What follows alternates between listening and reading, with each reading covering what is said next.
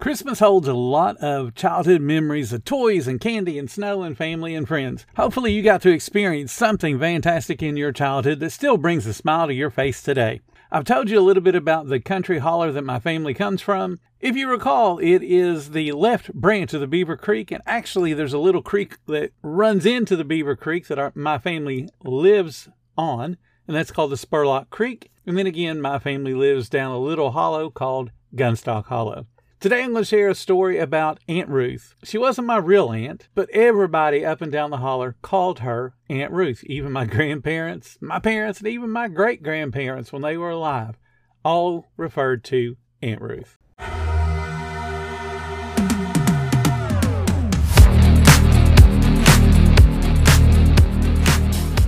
Welcome to the 10 Minute Food Truck Training Podcast. My name is Bill Moore. I am a food truck business coach, author of five food truck vending books, including Food Truck 101 and Food Truck 201. This podcast is all about helping you start and grow your food truck business. Table Needs welcomes you to listen in as Christian and Tracy, co owners of Restless Coffee, spill the beans on their debut year in the food truck scene. Uncover the secrets behind their secret menu, how they continually provide stellar customer service, and why building a strong community following is so important. Click the link in the episode description to watch the video for free. Aunt Ruth had a very tiny three room house, and I do mean tiny. Depending upon where you stood, you could actually have one foot in the kitchen, one foot in the front room, and you could use your hand to touch the bedroom all at the same time. Her house was located on what we called across the creek, and that would be the Spurlock Creek, and it was about half a mile or so down the road from my grandparents' house. We would come up over the railroad tracks, down the railroad tracks, cross the Spurlock Creek, be on the road that paralleled Spurlock Creek, and then Aunt Ruth's was half a mile or so down the road. Now, what Aunt Ruth had done was she found that the people that lived up and down the holler, they did a lot of trading. You grow a garden, you have chickens, you have cows, you have hogs, and you would trade stuff back and forth based on what your family needed. But there's still some things that we just didn't grow or produce in the holler. For example, flour or sugar or salt. So she turned her front room into a makeshift grocery store. She had one shelf down the center she had couches and chairs all around that shelf, and on that shelf it contained maybe, and I mean maybe, $100 worth of inventory. And this was, of course, in the 60s and 70s, so $100 was a lot of food, but still very limited choices. Now, I loved going to Aunt Ruth's. Anytime grandma needed something, I would volunteer. Let me go get it because it was an adventure. Back before the coal mines came in and they put culverts everywhere, to get to Aunt Ruth's, we actually had to follow the creek that led into the Spurlock Creek and then follow the Spurlock Creek down to Aunt Ruth's and then climb up the bank. It was about a 12 foot high bank to get to the road, cross the road, and get to Aunt Ruth's. Now, of course, I didn't have to do that because I could just jump on the road as soon as we got off the creek coming out of Gunstock Hollow, but it was a lot more fun to go up and down the creek. So that's what I would do.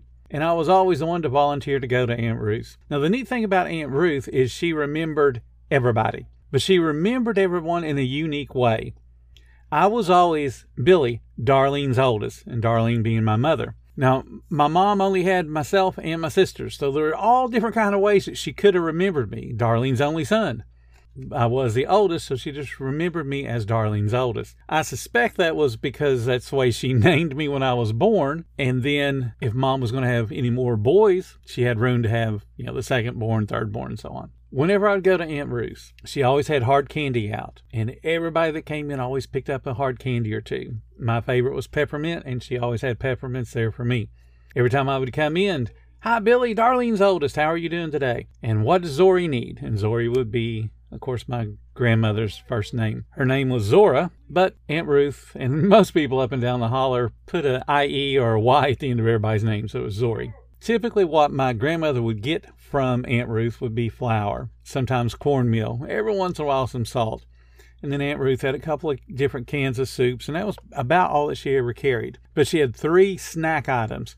She always carried RC Cola, she always carried barbecue potato chips and she always carried the basic Hershey's chocolate candy bar.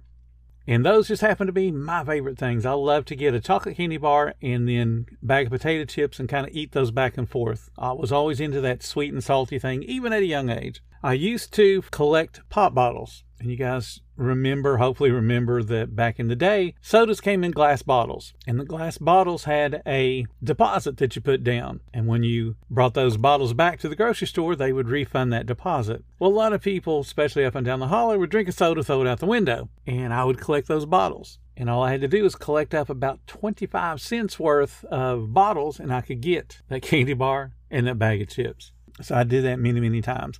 And I would come into Aunt Ruth's arms laden with bottles, and she knew exactly what I wanted. And I did that many times. One other thing that Aunt Ruth did that was really neat was every year on Christmas Eve, she would have a, a get together. She had a barn in the back of her property. She had a garden that she grew corn and green beans and all the different kind of vegetables. Her family originally had animals, but they no longer had animals, and there was nothing in the barn.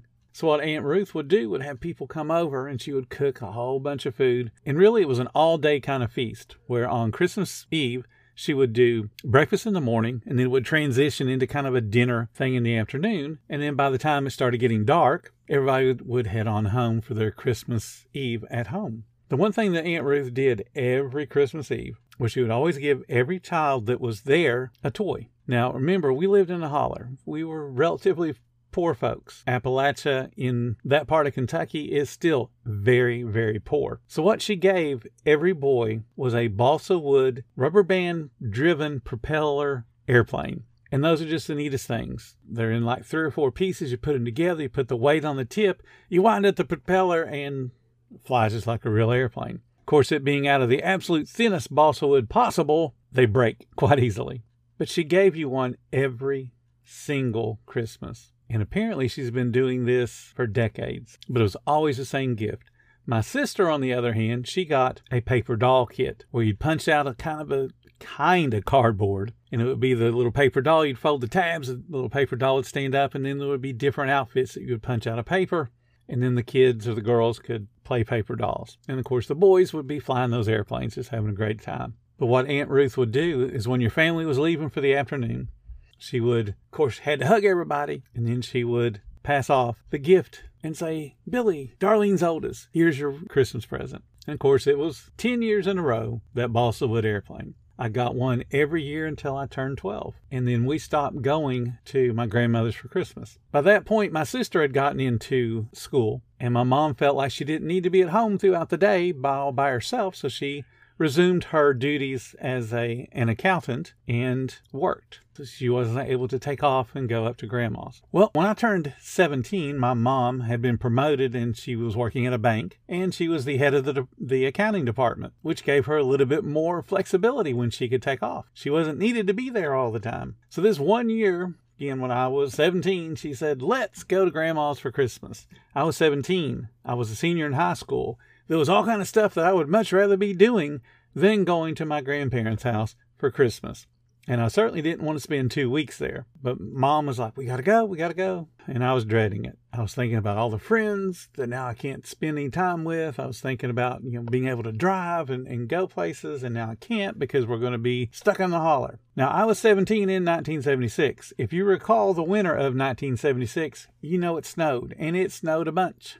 So, mom tells us on Thursday, Christmas Eve being Friday, Christmas being Saturday. She said, We're going to go to grandma's and we're going to go as soon as I get off work today. It's like, Mom, I don't want to go. I got other stuff to do. And she's like, Nope, you got to go. And she called me by my first and last name, and I knew I was in trouble, so we're going to go to grandma's. So I got the house ready, got everything cleaned up, got everything packed. Mom comes home, three o'clock, gets off work from the bank, and we head off to grandma's. It was a two hour drive to grandma's.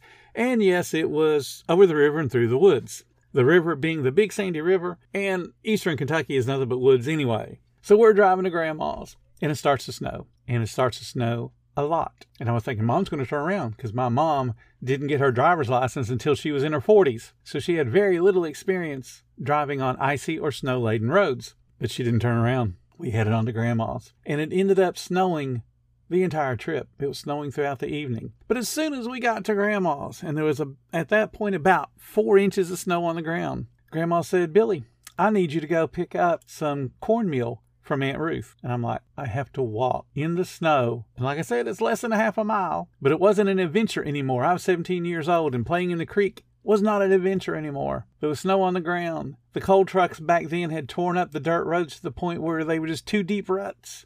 It wasn't even fun to walk on the road, and with it being covered in snow, you couldn't tell where the holes were and where the ruts were. It was not going to be a fun trip.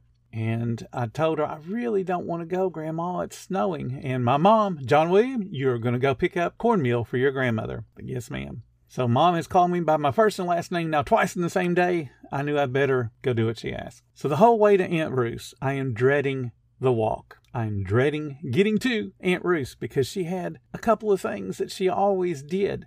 One was she would grab my cheek. If you haven't noticed, I have very big dimples. She would grab my cheek and go, Billy, I love your dimples. And then she would tell me some story about someone in our family. So I knew as soon as I got to Aunt Ruth, it was going to be, my cheeks are going to be abused.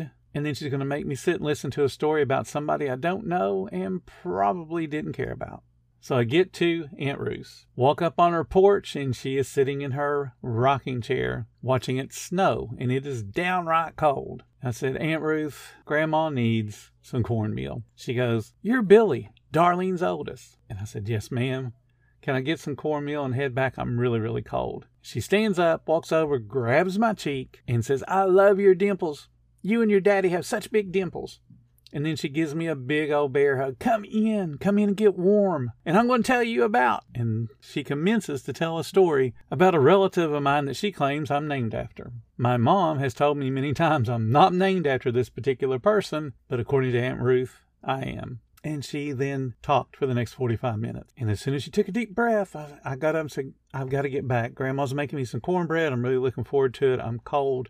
I just want to go back home. And she said, okay, but you'll be here tomorrow, won't you? I said, yes, ma'am, I'll be here tomorrow. So I'll go back. I take the cornmeal with me, head back to grandma's, and she makes me some cornbread, and everything's a little bit better now. I've got the cornbread. She made amazing cornbread, and I'm getting ready to go to bed. The bed that they had me sleep in was in what they referred to as the lower bedroom, and the reason they called it the lower bedroom is because the floor was about six inches lower than the whole rest of the house, and that was not by design. That was just how it happened to be built and how the house settled. So that was the lower bedroom. Grandpa, though, right as I was getting ready to go lay down, he's, he asked me if I would help him with the coal shuttles the next morning. And that to me meant we're going to go warm up the church because that's what we always did. I said, but they don't have church on Christmas Eve, Grandpa. And he said, You're right, they don't. But we're going to take some coal to Aunt Ruth's, and then you're going to go ahead and take some coal on down to the church so we can get ready for the service on Christmas Day. I liked working with Grandpa and the coal, and the fact that he had already collected the coal before it started snowing was a good thing. So all I had to do was just tote those those two coal shuttles.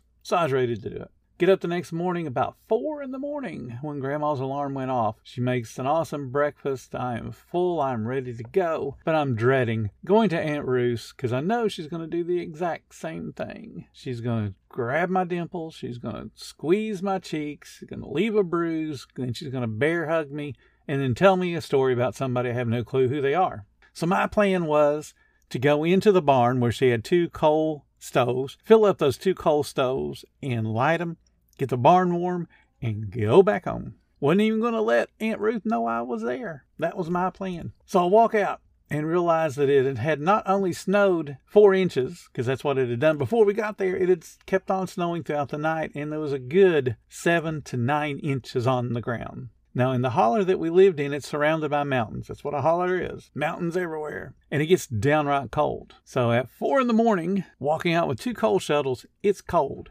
and I'm having to traipse through very deep snow. Head towards Aunt Ruth's. I'm lugging those two shuttles, thinking about, I can't wait to get to the barn, can't wait to get to the barn. And then the light starts to come up over the mountain. Still snowing, but the sunlight, you know, illuminates things, makes it a little bit brighter. And of course, snow makes it real bright, especially fresh snow. So as I round the curve to get to Aunt Ruth's, I realize that the roof line is not right. Back then, I was studying architecture and I paid attention to things like roof lines and eaves and all that kind of stuff. And the roof line just wasn't right. And as I got closer and could actually see better, I realized that the reason it wasn't right is because it had collapsed from the amount of snow that fell on it, the living room and the kitchen roofs had both collapsed and fell in. Thankfully, though, the bedroom, I could see the three walls still standing for it. I dropped the two coal shuttles and ran up to Aunt Ruth's house, hoping that she was okay, that she had gotten out. There was no way I could get into her bedroom because everything had collapsed in front of it. So I walk around to the back and I'm looking inside the window and I see Aunt Ruth still in bed. And I'm thinking, how could she have slept through this? There's nothing wrong in the room. There's nothing has fallen inside the room. It's just the door still shut. And to look in through the window, you would think there was nothing wrong with the house. So I thought, well, she slept through that, which is probably a good thing. So I tap on the window and she doesn't stir. I tap on the window some more, she doesn't stir. Now I'm hollering her name. She still doesn't stir. So I get a rock and I break the window and I undo the latch, lift up the window, and I climb in. Ruth had passed away. She may not even have known that the roof had collapsed. Maybe the collapse of the roof scared her so much she had a heart attack. I don't know. She was in her 90s. She had lived a really good life. But on the table beside of her bed, there was a line of paper doll kits, and there was another line of balsa wood kits. And the only one that had a name tag that was filled out was one that read, Billy, Darlene's oldest.